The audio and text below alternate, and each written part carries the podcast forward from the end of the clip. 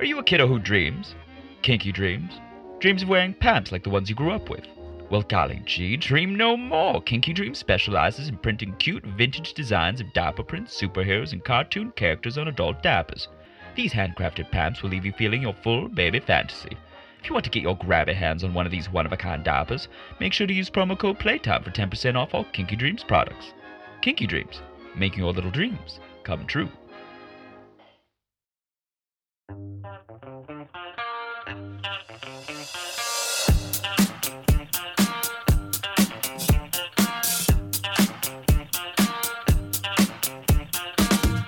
Hello, hello, hello, and welcome to Newsy's Nook, a podcast where you can sit and relax while I try not to wet my pants. I am your host, Newsy Baby. This week in Newsy's Nook, changes coming to ABU's shipping prices, what it means for your padded wallets, plus Vice News features the ABDL fetish, how the community is reacting, and I sit down with a sex educator to get the guide on getting out of your comfort zone.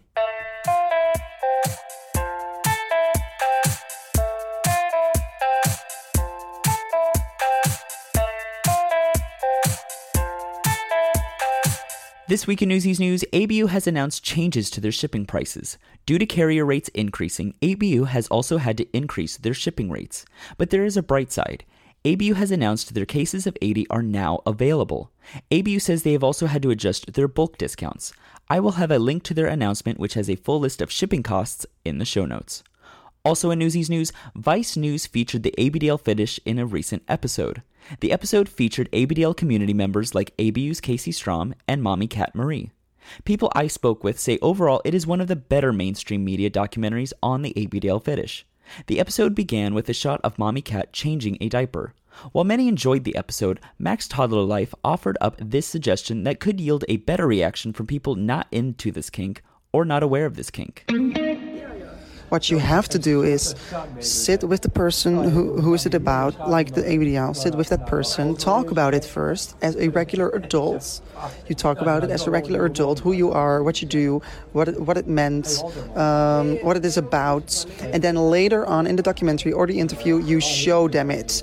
Because then they already have the feeling like, okay, I, I just watched a regular adult and now they have this other picture. I think that's way better than throwing them into the deep and sh- immediately showing them what it is about. Do you agree with Max? Is there anything you would change about the episode? Is there anything you would do differently? I personally thought the episode was well done. My favorite part so far is the meme Marcus made on Twitter of Casey on the couch in the interviewer asking, What do you do in diapers? And it shows thought lines from Casey thinking, don't say make big cummies. I will have a link to the episode in the show notes.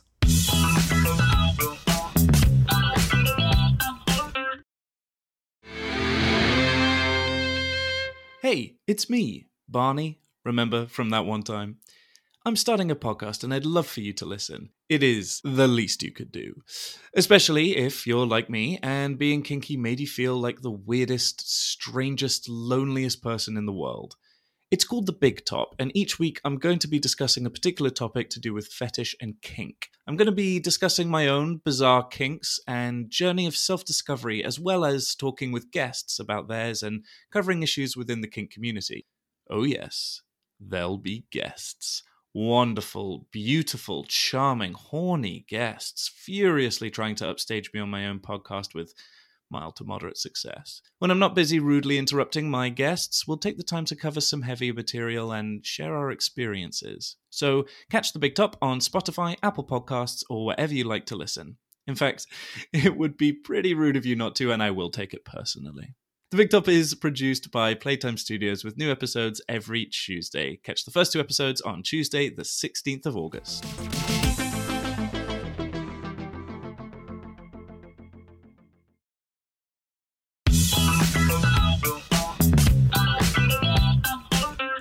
Ever get nervous going out to events?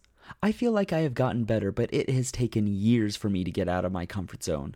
This week, I sat down with the sex educator and kink specialist, Safia Darling, to get some tips and tricks to get out of your comfort zone and into some kinky fun. Well, thank you, Safia, for coming to Newsy's Nook. Oh, thank you for having me. I'm so excited. Of course, I'm excited too. So, the topic today is getting out of your comfort zone. Mm, right? Uh, going to either a bar alone or going to a kink event. Uh, what do you have any advice on how to shake off the shyness and get out of your comfort zone and go to events? Oh, I've got a couple of great advice. Um, I guess to start, I would say don't go alone yet. I think people often enter the kink BDSM world and they get very excited. We call it frenzy, where you come in and you want to do everything at once. You want to go to all the events, you want to buy all the gear, and they forget that there's like little fundamentals that come before all of that. Um, people, the the most common question I have in my DMs is how do I get a top? How do I get a dom? How do I get a sub? How do I get a bottom? How do I get a mommy? How do I get a little? How do I get a caregiver? My number one first advice I give anyone is get yourself a kinky friend before you jump into getting someone to do play with. And that's for a couple reasons. One, a kinky friend so they can be just as new as you and then you'll just be going on the journey together. If you could be lucky enough to find someone who's a little bit more flavored into the community that's always nice. They can help navigate you and be your uh, plus one at events. So then you aren't there alone and then they also are going to be there to help you process because there's situations that are going to occur there's conversations you're going to need to have there's things you're going to need to process that you just can't do with your vanilla friends. They won't understand it where you're like oh i was out and about and someone came over and they touched my collar and I was very upset about it. Your vanilla friends might be like, oh, well, they touched your necklace. It's no big deal. But they don't understand the significance of what that collar is and that it's a part of your dynamic that either you have with yourself or with another person and the intimacy that belongs there. So the first thing would be get yourself a kinky friend. And in these times, days are kind of scary going as a as a duo is a lot safer than going solo. Does that make mm-hmm. sense? Yeah. Well, yeah, because you know you don't know what what you're gonna walk into. You don't know what kind of environment you're walking into, and it's just right safer in numbers. Mm-hmm. Always. Now, mind you, not everybody has the luxury of having someone else in their neighborhood in their town their city. Los angeles is very is very generous in terms of how many people we have that we can any day of the week we can scroll through some sort of event page find something to attend and hopefully run into a buddy to go with. But let's say you're living in small town middle of nowhere you don't have the ability to go with a friend. You first go prepared you take the time you kind of center yourself before you go. Don't go with the intention of wanting to do any play or anything else. Just go to be a voyeur go to observe. Check the vibe see if it's something you want to be if you see if it's a space you want to even be a part of and that'll kind of help take some of the pressure off. And then while you're there try to make a friend. Something as simple as easy as i'm going to go to this event especially if you have anxiety. I'm going to go to this event. I'm going to go for an hour and I just want to leave with one new contact an Instagram friend, a FetLife friend, someone who I can maybe chit chat later and be like, oh, it was so nice to see you there. It's a lot less high stakes than going and being like, we're going to play and do all this stuff when we get there. I like that piece of advice because I've had a lot of conversations about people and like their advice on going to new events. And I love that piece of advice. Just go for an hour and have one goal in mind, right? Because that's mm-hmm. that's usually half the battle in your head, or half the battle mm-hmm. in my head is going to an event and being like, "Oh, I have to do all these things," or like, "Oh, I hope I make a friend," or "Oh, this or that." But in reality, the goal is just to go. The goal is just to get there. Right. To get there, to see to observe. There's so much more. What is it they say that like 90% of communication isn't even the words, it's the body language, it's the atmosphere. So you go, you observe, you give yourself a little hour timer. You say, I'm going to go for an hour. And let's say that hour comes and goes. You set yourself a new small goal 30 minutes, 45 minutes. Maybe you have uh, ended up staying the entire event. Maybe you enjoyed yourself just that much. But then at least you stepped out, You got to see community because you won't meet people sitting at home. Mind you, you will certainly meet them via the internet. But mm-hmm. I think with a lot of people coming up through the pandemic, just discovering kink, BDSM, and all the fun things it has to offer, it's black and white in terms of the online experience you have versus the in person experience. So, this brings up an interesting point that I always battle in my mind is right it used to be you know for gay bars at least right it was a safe space to go because it was an even playing field. Gay people could find other equal gay people and you know you could talk there. It was like an open invitation to be yourself in a space and so you could talk and stuff. But now with the dawn of social media Grindr tinder you name it they got it on the iphone they got it on the cell phone they got it on the internet and at least to me, it feels like it's getting harder to talk to people in real life because we're so used to doing our online personas that with, as soon as you put, you know, rubber to the road and you go to the bar, it's like, oh no, I don't, ha- I can't type to you. I need to speak to you in person. So what happens if you have this anxiety, right? Let's say I went to an event, I brought a kinky friend, uh, I'm checking out the vibe, I've done my goal of an hour, I still haven't talked to anyone. Is there any tips or tricks on talking? Yeah. So when it comes to talking to people, there's nothing wrong with going to an event with like a little cliff notes of a script. There's nothing wrong with showing up with like five basic get to know you questions.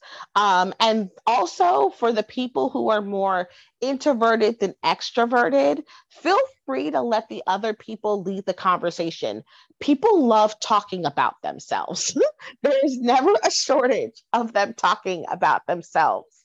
So I usually say start with number one, introduce yourself and your pronouns and wait to hear theirs in kind. Um, feel free to say, how did you find out about this event? And then if they'll, they'll they'll give you people will give you little subtle cues that you'll be able to roll with. So I saw this on FetLife. I saw this on Instagram. My friend so and so recommended it to me.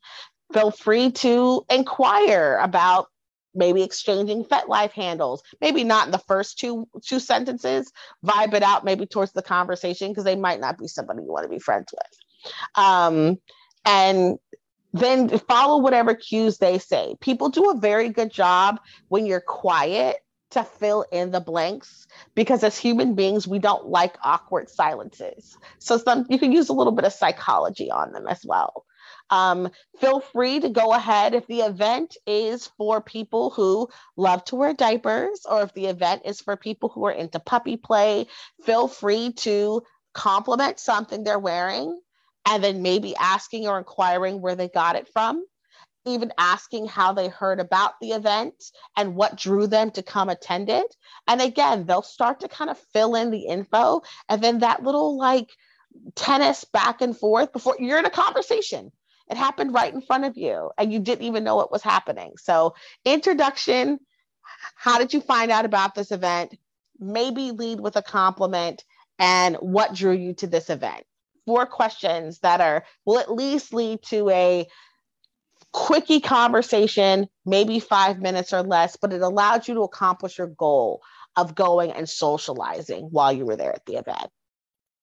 So I think it's a little easier for us, right? We're a little more extroverted. But let's say I'm someone who's like who well this is also me who overthinks every conversation that I'm I'm in and recently I went to a straight munch mm-hmm. here in Santa Barbara.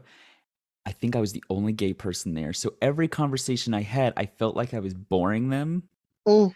Cuz I was like I'm gay and they're straight and so in my head I'm like they're not going to get anything out of this. So I feel like I'm kind of boring them. Do you have any tips if you're in your head and you're having this conversation and you're like, oh, I don't feel a spark or oh, I feel like I'm boring them? I would definitely. So I, I definitely can resonate with that. As being a black queer person who's a kinkster, um, I grew up in the Midwest. And one of the main reasons why I moved to Los Angeles was there was no one like me there. And the people who were there that were like me, they were either well below my age demographic or well above my age demographic. So we didn't have the same. So they're talking about, you know, you know woodstock and you know what they did in the height of the 70s versus the other ones are talking to me about some some some trend that I've never heard of and they've got this fun lingo that I'm not privy to to being in my 30s. Like it's mm-hmm. all fun, but it's almost like we're all speaking like in uh like a different language. Like like peanuts womp womp womps to each other. So right. I, I, definitely understand what you're saying. Um, but you are but do keep in mind you are all at a munch. So you're at a specific space that is designed for specific activity. So don't necessarily feel like you need to dull your shine or retreat into yourself. Feel free to keep the conversation just about the event space that you're in. Also, be okay with the idea that you won't leave every event with a new buddy. All that is asked is that you make an attempt to do so. And the attempt is perfectly good enough. You will get a gold star on your forehead for just trying and not everybody is going to eh, not every event's going to be a hit or miss. Also keep in mind if you're at a space together for the overthinkers you're all there because you're a little bit kinky. So you have that in, in mind you have that in common as well. All right so doubling on this kink of this kink event i went in santa barbara. So i love to talk about kink. I have a whole podcast on it. So, so I love talking about it. And what I noticed at this munch is anytime I ask the question of, you know, what is your kink? What do you love to do? What what uh what not turns you on. I was I had a phrase that I said that night that I thought was kind of witty. Now I can't remember it. But like, you know, just asking what gets your marbles off, you know? Mm-hmm. And I noticed that they kind of retreated. So then I was like, oh no, I think I may have overstepped my bound by like mm. asking too brunt of a question. Mm-hmm is that something you have to do when you go to events? Are you constantly not censoring yourself, but you're like if if you're I'll call it your level of kinkiness are you constantly doing this fader of like all right i'm at 100 i'm talking to you we're talking about all the fun and details of like impact play and breastfeeding and all this other things and then other times you're like i need to turn this down a little bit and like there was one time where i was talking to someone and she called her kinks her little box of wonders. And so Ooh. we talked in metaphor for like a good five minutes of like, yeah, sometimes like I'll show a guy my box of of of wonders, but sometimes I don't. And I was like, why are we why are we talking in metaphors? I think that you hit on a good point that just a lot of people are used to having to hide and suppress their kinks. And so when they get out, even in a kinky space, they're so used to that code switching that they forget or they have a hard time turning it off. So they end up speaking in metaphors or being very like reserved or scared to share. Um, I often lead with letting people know why I'm inquiring because I'm the same way. I often um, go to events and my friends and family will say, okay, Safia, we can't talk about buttholes. Grandma's going to be here. I'm like, okay, fine. We won't talk about buttholes. And then as soon as grandma finds out what I do, that, you know, I'm a sex educator, kink specialist, kinkster, and somehow grandma has pulled me aside in the kitchen privately. And she's like, So I had an idea about getting a this, getting a that. You know, I used to blah, blah, blah at Studio 54 back in the day. I'm like, Grandma, pearl clutch, my goodness. Um, so I would say it's it's the time and the space. Maybe asking someone in front of others, they might not be so inclined to share. But then also sometimes maybe disclosing, you know, hey, I'm Newsy Baby and I have a podcast and I'm a kinkster. I'm very non judgmental and open minded, and maybe letting them know that it's a safe space to share. Sometimes they're more inclined to do so, but then sometimes they're not. And we just have to be accepting to people's ability to be able to share at their own pace. But I love that you had the empathy to be like, oh my goodness, let me dial it back and adjust this conversation. And I like that you met this person on their level. That if speaking in metaphors is the safe space for them, I like that you met them and just said, you know what? Let's just keep going with these metaphors and see how this rolls. Well, I, I didn't know anyone there, so I was looking for any conversation, and so I was like, if we're gonna speak in metaphors, I'm all for it. Like I went to Catholic, I went to Catholic school all my life. I totally understand about whole like you know, I have curly hair, so I need to find other curly hair friends, and hopefully, I'm not discriminated for being curly hair, right? You know that Mhm. whole metaphor thing. Um, but no, you also bring up a very good point of of bringing up intentions when you're talking to people, right? Like sometimes sometimes there are people that just go to events and they're looking for a scene partner or they're Sure. looking for a romantic partner, right? Like their like their goal is by the end of the night we're going to be at the chapel in the morning. Or Mhm. by the end of the night my back is going to be broken. Or I'm going to break someone else's back, right? Like that's Mhm. their goal. Do you think it's very important when you're having a conversation with someone to kind of like in the introduction say like, "Hey, I'm new here. I'm looking for friends," or "Hey, I'm new here like kind of seeing what like not being so directive like I'm looking to break someone's back but kind of saying like, "Oh, I'm looking for like a new scene partner." I do think that that's important. I think transparency is important in the form of introductions because then that way it also kind of lets someone know that you're new to the space. So let's say you did go up and speak to somebody in a way that's outside of the protocol of that particular space. They know to give you a little bit more leniency and they also know to um to kind of handle the conversation they have with you a little bit differently. Almost if you were to think if you were at work and someone comes in and they're not doing everything right and you're like i've never seen this person before. Who are they? Why don't they know how to restock the napkins? And they're like oh i'm new here. This is my second day. We tend to say oh oh i'm so sorry. I was i didn't realize you were new. I didn't know that you didn't know how things go. Let me show you how it's done. Or they're like somebody come here and show the newbie how it's done and they kind of usher you in that direction not everybody's as soft and sweet as we may be, but they tend to give a little bit more leniency.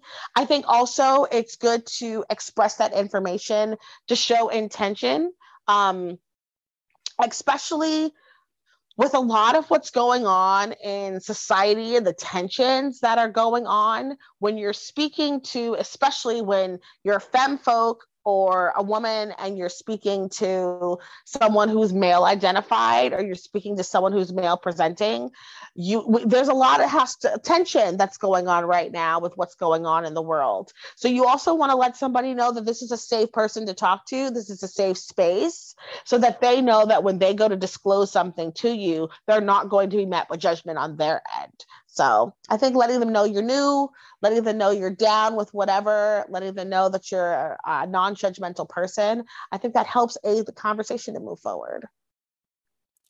Trick question. let's hear it.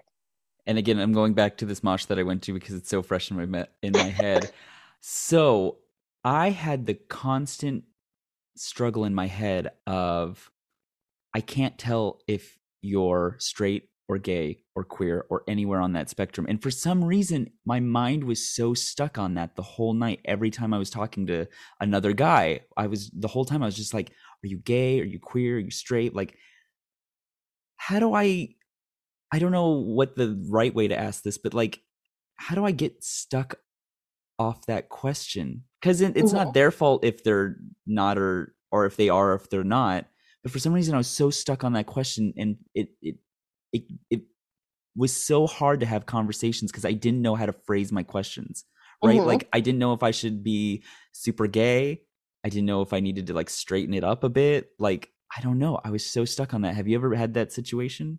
I have. I have. I often get told, you don't look gay. You don't look queer. You don't look like a lesbian.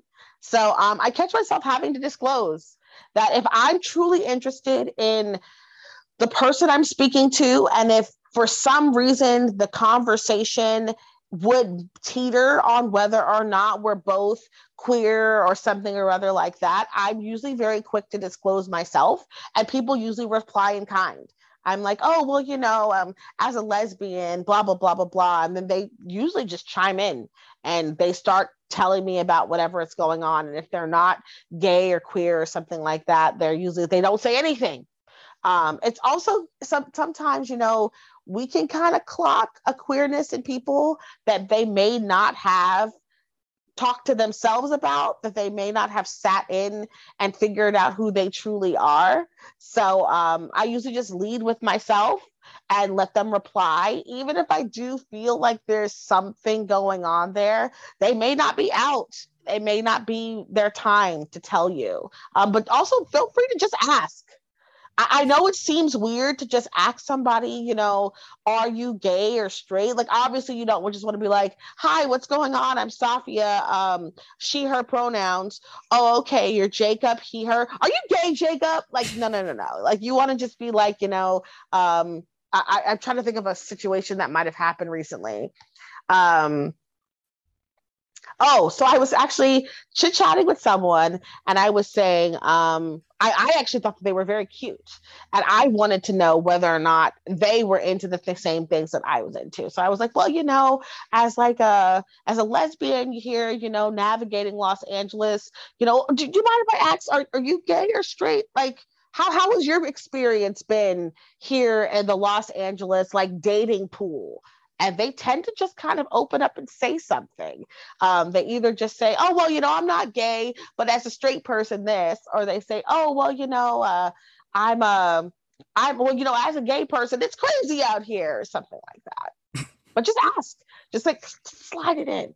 I practice it if you want to. Feel free to like practice having some sort of like you know um, mundane conversation and just find fun ways to kind of slide you know, are you queer? Are you queer? Into it. what at the event?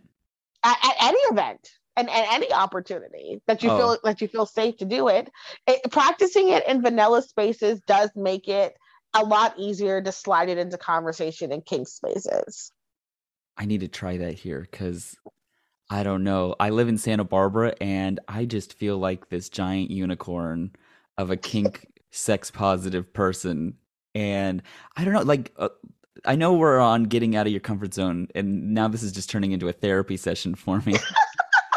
but let's say, you know, the reason I love kinky people is we're so sex positive and we're so like find you and how do you and like how does that reflect in the community around us, right? Like find your kink, find your community and how do you fit into all that? That's kind of like why I love kink spaces so much.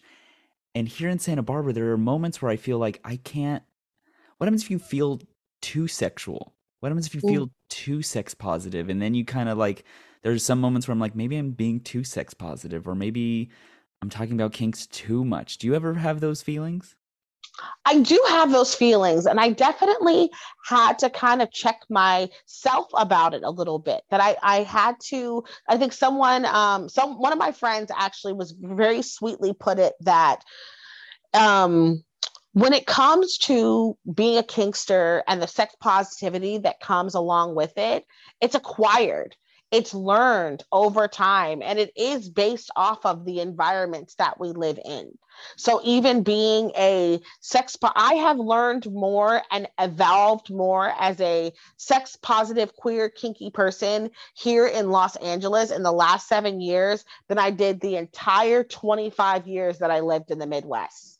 We're talking like quick you know crash course you know super mario jumped onto the star and he moved quick like mm-hmm. that sort of a situation mm-hmm. um so it is a possibility that you could just be more advanced than some of the people that are in the spaces that you frequent and Unfortunately, it does mean you might have to dial it back a little bit until you can find like your designated, you know, kink event buddy who's going to show up to these events and is just going to like, you know, gay kink it up with you every time that you're there.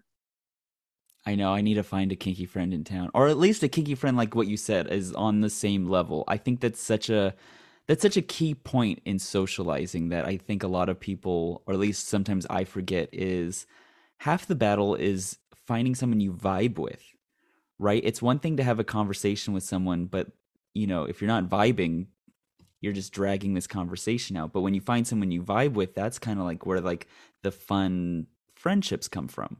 Mm-hmm. Absolutely. And then even if you could find someone long distance who meets your same vibe. There's still nothing that stops you from being like, okay, bestie, uh, kinky bestie, I'm going to this event in Santa Barbara. I went to this munch last time. It was a little bit of a shit show. Um, I'm, I'm going to give you all the rundown when I come back. And then you go to the event, you spend the time attempting to socialize. If not, you spend a little bit of time observing and being that voyeur. So then when you go back to get on your phone with, you know, designated kinky queer friend, and you're like, let me tell you about what went on. They're like, I went to an event last week. Let me tell you about what happened to me too. And then you've got someone to like have that reciprocity with. You have somebody to to vibe and at least process what you're going through at this event until you can find that sort of like niche uh, sub community within Santa Barbara that feels more like home to you, you have somebody to kind of help you process it and figure out what's going on.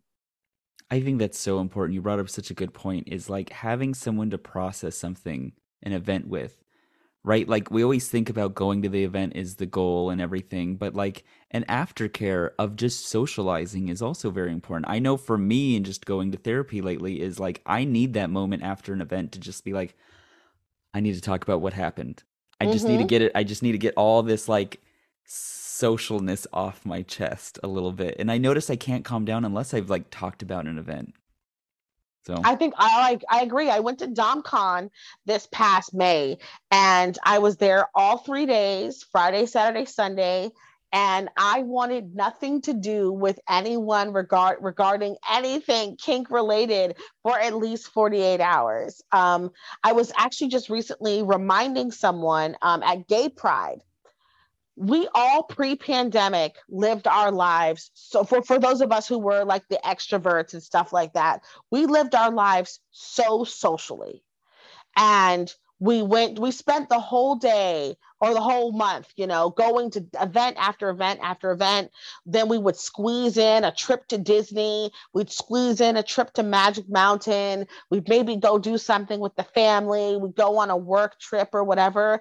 It's almost as if we've like um, what do they call it when your muscles are, like our muscles are our, our kinky community muscles have atrophied and it's almost like we need to take some time to like gently build that muscle back up.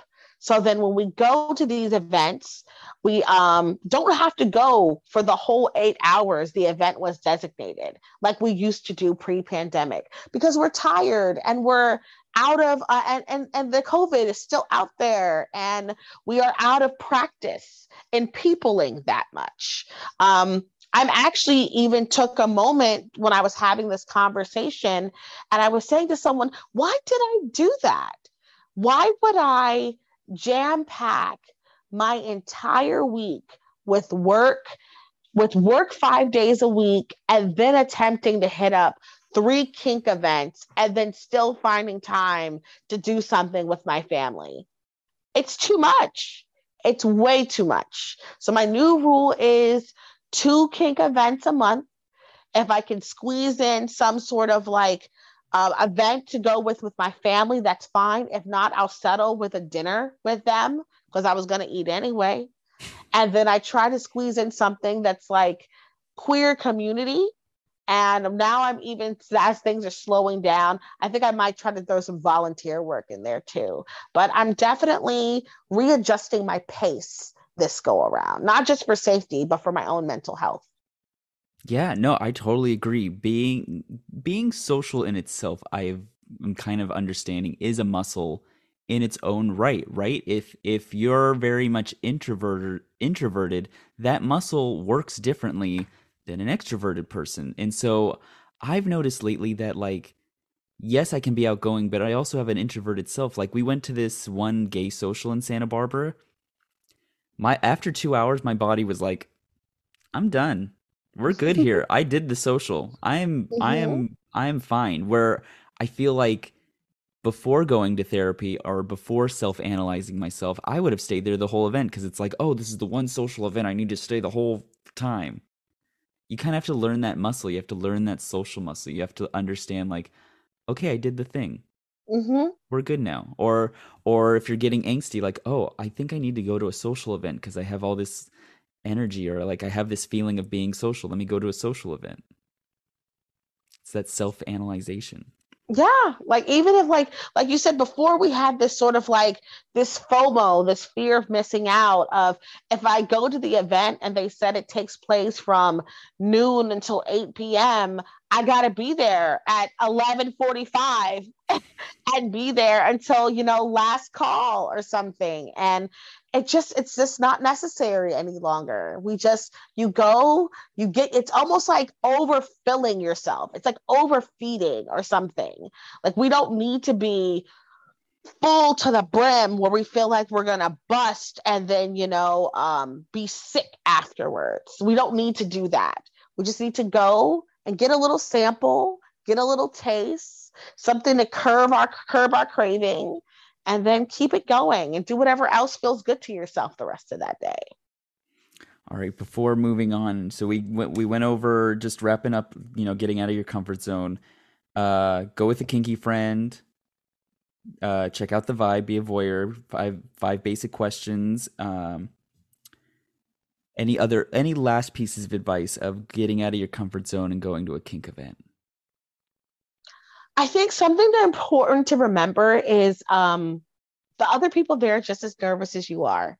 Mm. So when you show up to a space and when you're new, we all were new in a space before. So feel free to also um, be gentler with yourself.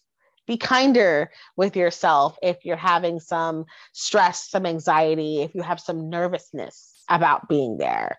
We all were there at some point in time, and we all remember what that was like. So feel free to be a little bit gentler with yourself and say, you know what, self, I'm being a little bit hard on myself right now. I'm going to do my best to try to just go and be me and have a few convos and be here for an hour and take little little baby steps. Um, i guess when it comes to like even events that are maybe more like um, kink specific and stuff like that to let's so for you as a as an abdl for the people who want to go and attend the event and they're a little bit nervous to put on the gear to wear the diaper to wear the costumes to whatever it is that helps them express themselves um, feel free to be subtle about it feel free to wear it, but wear it subtly under like a dress, a skirt, some jeans. Not everyone has to know. Feel free to titillate yourself and to wear something out in public subtly under your clothes, even in a vanilla setting, because no one's going to know unless you told them.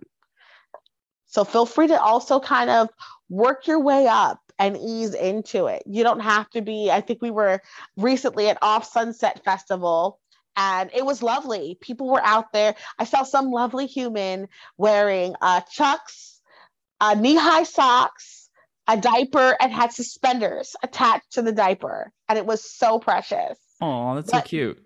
I know, but that's that's not everyone's ready to be out there and be loud with their kink like that. Feel free to wear the chucks, the socks, the diaper, slide a pair of jeans or some sweats or something over it. Maybe still rock the suspenders, but take it, you know, little baby steps at a time.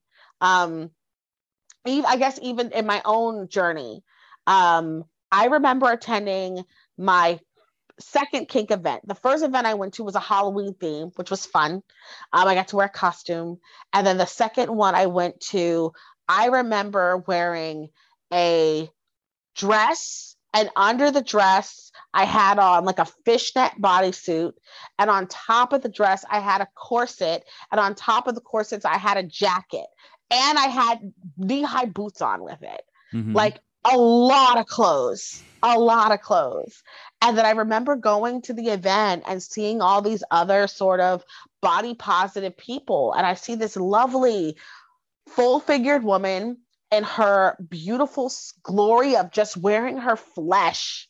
She's got nothing on but the teeniest of thongs, and she's got on a pair of lovely red high heels. And I was like, you know what? you know what? I definitely feel like I need to reevaluate what's happened because I, I especially went to this space wanting to play, but you can't do, you can, but it doesn't have the same intensity for me to have a flogger hitting a corset and a dress and a jacket. And so finally, after seeing and going and observing and absorbing some of their self confidence and developing my own and acquiring, like I was saying before, the um, the ease of being able to go to these events, I finally figured it out. I figured out what was my safe, what was my comfort zone in terms of how I wanted to conduct myself with what I was wearing and how I was expressing myself in these spaces. So be, be gentle with yourself and allow it to evolve naturally over time as well. Right, you bring up such a good point, right? We always see pictures of events and stuff and what everyone else is wearing, and usually the most times is when you see those pictures, they're usually the people that want their picture to be taken, and so usually they're wearing I'll say the most, right? The most of the event. So if it's a diaper event, it's usually the ones that are just in a diaper. If it's if it's a pup event, it's usually the one decked out in full pup gear. But what you don't see in those pictures are the people who are having an equally good time, maybe just wearing jeans. Yeah. Or people wearing normal clothes or wearing a t-shirt and a diaper, right? Like you can't go off of what you see on the internet sometimes. Or you Correct. can't go off. Sometimes you can't even go off one event. Some like I know for Diaper Active, which is the event in L.A. You can go at different times. In one event, everyone's in a diaper. Another event, everyone's in t-shirts in a diaper. You you just you just have to find what vibes for you. Mm-hmm. There was a, a lovely human I ran into at Off Sunset, and this was his first time wearing a diaper out in public. And I guess he had like he was talked to a friend. A friend was like, "You got to go. You got to do it." He's like, "I'm to do it. I'm to do it." And then he said he showed up and he said, "No one said anything about my diaper. No one said anything about it." And um, I said to him, I said, "Well." This is a space where we all practice consent. So no one's going to go up and point or heckle or say something to you in a way that they might risk being offensive. So if what you want is attention for your diaper, feel free to wear a sign that says, talk to me about my diaper and you'll get everything that you wanted. so feel free to also be a little bit bolden in it as well. Um, I just thought it was so funny. He's like, no one even brought it up. It's almost like when you get a haircut and like uh, your partner doesn't notice. You didn't even notice I changed my hair. but why do they have to notice? Notice, like, why not just say, "What do you think of my hair? Do you like it?" It's it's a lot better communication. It's a healthier communication, in my opinion. That's so funny you bring that up because I literally thought the same thing when I went off sunset. I was like in rainbow chucks, I was in my rainbow socks, I was in my rainbow diaper, I was in my rain my color block pup hood. Nothing.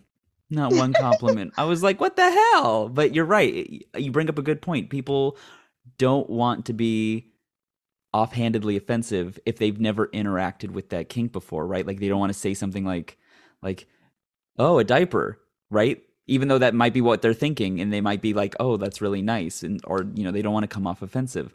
Let's turn to that for really quick, right? Cuz part Sure. of going to kink events, you might interact with getting into play Mm-hmm. is there any advice on if you're going to a kink event and you want to play Mm-hmm. what should that what should those people know So if you're going to a kink event and you want to play, uh, the first thing I say is always go prepared. Go with your own implements if you have them. Uh, go with your own gear if you have it. Um, bring your own aftercare kit uh, because you can't guarantee the other person will be prepared. So that's the that's the the safety talk. Mhm. Um, when it goes to going to an event, and if you do want to play, um, let's say you're going and you're doing like like a pickup play. Is that what we're referencing? Like someone you've never met before, someone who you just you're going to this event and you didn't pre-negotiate to meet someone that were there to play. Is that what we're talking about? right so whether it be like let's say it's a gay bar and you know, you're kind of feeling yourself, right? You're feeling sexy. You're going to a bar, you're getting liquored up, and you're like, oh, I'm, kind of looking for a play partner. Or let's take me, for example, if I go to Diaper Active and I'm like, I just really want to find a cute diaper boy to make out with later in the night. Or mm-hmm. let's say it's even the straight mosh that I went to, and I was feeling curious about my straight side, and I was like, huh, I wonder if there's any like women that want to make out with me. Like, what should what should I be thinking about? What should those be, people be thinking about? Mm-hmm. So I would say for those people who are going to an event and looking to maybe pick up some sort of like sensual interaction or play with someone else, first you want to do a little bit of your own kind of quick research. You want to watch that person, you want to analyze and decide whether or not they're in alignment with what you want to do and what you don't let's say they check the boxes. Yes, this person is seemingly um, experienced enough to be able to play with me safely. This person is seemingly going to be someone who I would have good energy with. And this person is um, obviously here at this event. Um, I would probably approach them with the same sort of talking points that we discussed before. And then while you're inquiring about what they're doing and how why they're here, you say, Did you come here to play? Or did you just come here to observe? And if they say to you, oh, well, I was looking to come here and play, I usually follow up with, um, is there someone who you're already looking to play with, or have you played earlier? Because you don't necessarily want to get somebody and they've already played with three people. They could have a good scene with you, but they're likely going to be tired. Um, I usually say, are you looking to play or have you already played earlier? Let's say they reply, "Oh no, I haven't played earlier. I am looking to play with someone." Oh, okay, well, great. Do do you mind if we step aside and just have a quick conversation in relation to what you're looking for? I'm also here looking to play. And then that's when you step aside and you have like your negotiation conversation. That's when you bring up what are your kinks? What are you into? Uh, they bring up their kinks, they bring up what they're into. You start talking about your limits, you start talking about the soft ones, the hard ones, and you have that negotiation to see whether or not you're compatible. And you go from there. Either you'll leave the conversation and find out that they were here and their intention is to, you know, you know, slice off slice off someone's left nipple and, you know, maybe pierce someone's earlobe with a with a staple gun. And you're like, yeah, that's not quite what I came here for. I was looking for something a little bit more soft and smooth, maybe some more like a make out with a spanking or something. And you just say, you know, shake your hands, thank you so much. And you inquire with the next person, or you just feel satisfied that you at least inquired with one person and just because it was a miss doesn't mean that it wasn't worth the effort that you put in. Because every time you go and have those interactions you're practicing for that next interaction with the next person. Practice makes progress not practice makes perfect. Ooh i like that. Trick question. Do you find in your own experience that people don't have these consensual conversations? Right i think a lot of people do it um, via text, via messaging, right? That seems like kind of more coming more into the zeitgeist of hooking up apps like right what are you into? What are you not into? I get i feel like i get asked that more now than let's say five years ago. Mm-hmm. but not in person. Do you in your own experience do you feel like people aren't asking those questions and it kind of becomes a little awkward because it's not yet in in everyone's vocabulary right? It's not as easy, right? Like asking people the basic questions. We all do that. We kind of do that every day. It's kind of built into our vocabulary. But asking people like, "What are you into? What are you not into?" Mm-hmm. It's not yet in the vocabulary, so some people might feel awkward asking that. I say feel com- find a way to feel comfortable with the awkwardness because um, because it, it's just you know human nature to be awkward.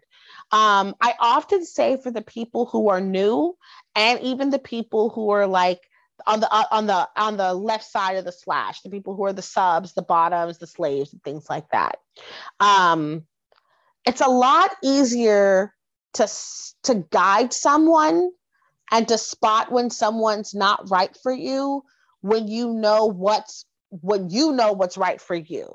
Does that make sense? Mm. So if you're going to have um, let's say you want to do a sort of a spanking scene with someone and you're having a conversation with them and you're having conversation they say something like oh i don't have any limits. You know that that person's not right for you because there's no such thing as having any no limits. So you know that that person is either too new or they're too inexperienced to be playing with you. This is when going to classes um, reading books, online articles, listening to podcasts, where all of that extracurricular education kind of comes into play. Um, I would also say that when it goes to, when it comes to going and uh, the people who are having the conversations and it doesn't feel so natural, take a little bit of a moment and offer a teachable moment. So when someone you say to someone, "Oh, so um, are you into insert kink?" Even if it's something like weird, like belly button fetish or something, um, which I think is kind of cool. Um, feel free to take a moment and educate them and express what it is about it. You might have it light bulbed them and inspired them for something they didn't even know they were kind of into, or they might have been too nervous to bring up. I love that. Make it a teachable moment. Yeah we're all we're all in this there's no handbook on how to be kinky. There's no handbook on how to enjoy and indulge in bdsm so we all are we all are each other's teachers. We're all each other's um ways to guide we're all we're all offering each other guidance in some way shape or form. So feel free to just kind of you know take it easy offer someone some info, either they'll chime in and say, Oh, yeah, I'm into that. That sounds like fun. Or they'll say, I have no idea what you're talking about, but that, and that's way outside of my scope. Um, I think you and I were even saying before um, about finding people that are kind of on our level. And I, I tend to run into that. So I tend to have a harder time finding partners because it's hard for me to find someone who is my level of advanced, if not more advanced than me, because I'm not necessarily, I'm, I'm a little more seasoned in the scene and finding someone and um, topping from the bottom and raising them to be my level is not something I'm interested in right now. Mm, I love it. In wrapping up, because I feel like this is a good a good wrapping up question. I feel a lot of getting out of your comfort zone is confidence. Mm. And we all, I think we can all level on, we all have varying degrees of confidence, and it all takes practice getting confidence. What advice could you give to someone who may feel like they don't have enough confidence, or maybe they feel like they're not social enough, or they overthink, or they're or they feel like they're too shy? I think that's where the buddy comes in hand um, I jokingly have a friend named Baby, and she's that one who her food comes wrong, and then she's too scared to send it back. And so maybe even aligning yourself with someone who is strong enough to have a voice for you is helpful. But when we're talking about confidence, we're talking about like ourself. Mm-hmm. We're talking about so I think something that helps build confidence is a sureness in what you're doing and how you're doing it. And I feel like a lot of that comes from education and comes from knowledge. That there are plenty of people that are confident in the kink BDSM space and they are completely unconfident outside of the kink BDSM space and vice versa. So kind of but the but knowledge is power. The more info you know and it's not just your going to classes and you're reading books as a way of being able to gather tactile knowledge. You're more gathering little bits and little breadcrumbs along the way to help you kind of piece together who it is you are. So, even in the same way, when I said before, people often approach and say, How do I get a scene partner? How do I get a Dom, a bottom, or whatever the case may be? Um, first ask yourself what type of sub do I want to be? Am I even a sub? Am I just a bottom? Um, what type of person am I? Know your worth. And knowing your worth and your value and where you stand firm in your kink BDSM journey will really help aid into building that confidence. So then that way when you go into a space, you you know enough about you where someone's not going to devalue you. And if they are, you're quick to clock them and tell you, you know what? No, thank you. Uh, this conversation was, this conversation's over. I'm done talking to you. Or you feel confident enough to start those conversations or to approach someone and try to make a friend because you know that you have something to offer this person, and that is yourself and that's your true version of yourself and which is always evolving. So feel free to be this one day and be that another day and stuff like that as well. I love that. And it goes back to your whole um, practice makes progress right? Like the more you try new things the more you try the same thing the more you learn about yourself and the more confident you get doing that. Whether it be kink whether it be kinky play whether it be socializing, right? Maybe it's going to the same bar every Thursday. So you just get used to socializing in a bar setting, right? Yes. And feel free to get familiar with that bar and going on a non kinky night. So then you can kind of scope out a good place to sit to people watch or kind of scope out, you know, um, what the menu's like. So, because so, I have friends who are nervous to go to new places because they're scared of like eating something new. Look up that menu in advance. Look at look and see what's going on and prepare yourself. A lot of the preparation for the people who are anxious is a really great way to kind of help kind of kind of settle it which is very nice. Yeah you made me think of so the the the straight mosh that i went to is at a bar down the street and you know sensory overload when I first went. My partner and I went last night. It's the cutest little bar ever. I noticed oh. the second time that I was like, I didn't notice this the first time. And so it's I don't know, it's kind of fun.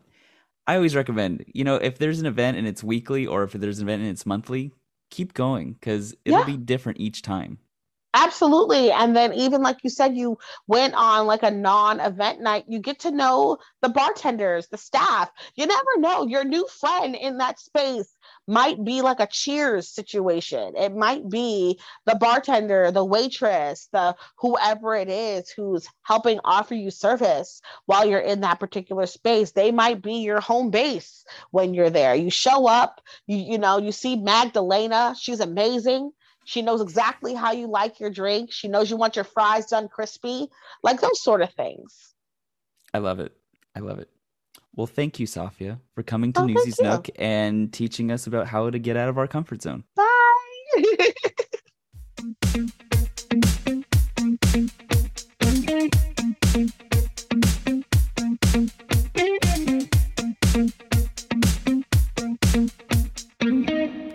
few quick announcements before I go. Did you see Crinklz Diapers' new poster for their new Buccaneer and Fairy Tale diapers? It features two very sexy studs, Baby Donnie and Muscle Bard. If you want to go swoon over them, I have reposted that Twitter post. Also, Rearz Critter Caboose diapers are now available at My Inner Baby. Go support My Inner Baby by ordering a pack or two. I will have a link to order some in the show notes.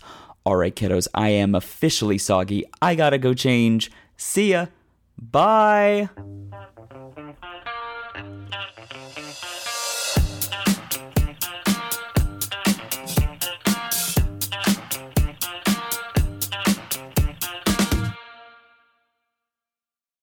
Ha! It's no secret that I'm a mega soaker. Sometimes I just put on a diaper, drink a little water, and bam, I'm leaking all over the place. And I'm left thinking, is it me? Am I the soaker? And then I found Northshore's Megamaxes. Have you seen them? They say they can last up to 12 hours. 12 hours! I know! And they come in a variety of colors like white, pink, tie dye, and blue. My favorites is blue. And the best part is, it's anti odor, so I can be my little stinker self all I want. If you want to get your grabby hands on them, just look in the show notes of this episode. I got you. It's like what Northshore always says be dry, be confident, be you.